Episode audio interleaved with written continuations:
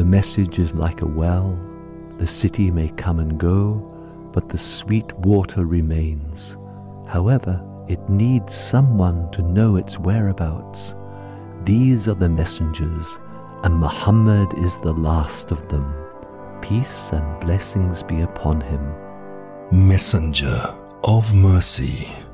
Soon after Musa, peace be upon him, accidentally killed the Egyptian, he was passing through the city, and a believing man approached and alerted him he was to be seized and tried by the authorities, and advised him to escape immediately, as the penalty for killing an Egyptian was death.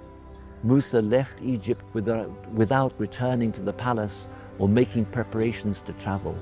He set off across the desert to Madyan, and after eight nights' hard travel, reached a well on the edge of Madyan where shepherds were watering their flocks. Musa noticed two young women holding their sheep back so that out of modesty they would not have to mingle with the men. They were only tending the sheep because their father was too old and frail to do so. Musa approached them, and even though he was emaciated and worn out, offered to help, and they gladly accepted.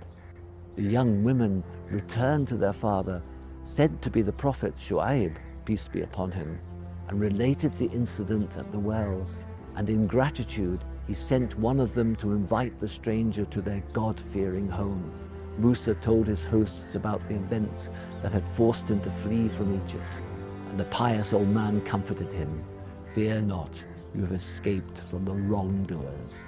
Musa's fine demeanor impressed the father and his daughters, and he was invited to stay with them.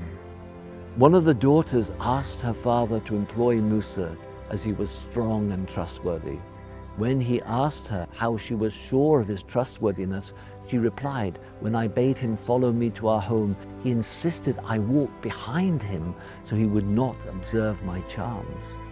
Pleased by this report, he offered Musa to marry one of his daughters on condition he agreed to work for him for eight years. Messenger of Mercy.